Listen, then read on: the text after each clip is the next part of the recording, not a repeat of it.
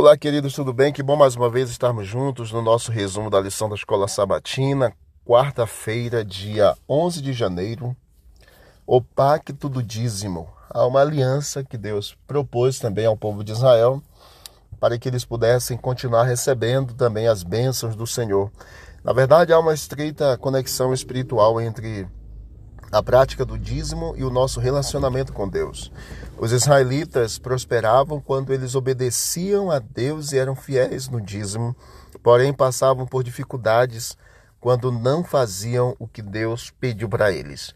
Foi durante um desses períodos de infidelidade que Deus, por meio do profeta Malaquias, propôs um contrato bilateral ao seu povo que está registrado em Malaquias 3, de 7 a 11, que muitos usam, muitos conhecem, e lá nos falam exatamente sobre o roubar a Deus, e aí o Senhor responde nos dízimos e nas ofertas.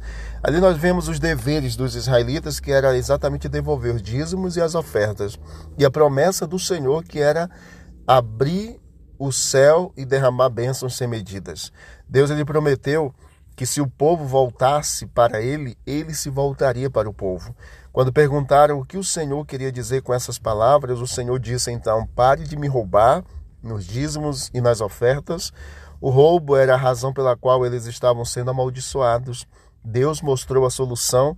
Tragam então os dízimos à casa do tesouro. Se fizerem isso, abrirei as janelas do céu e farei cair sobre vocês as mais ricas bênçãos. A pergunta para a nossa reflexão é: o que o dízimo ou a falta de dizimar diz sobre nossa espiritualidade e nossa conexão com Deus?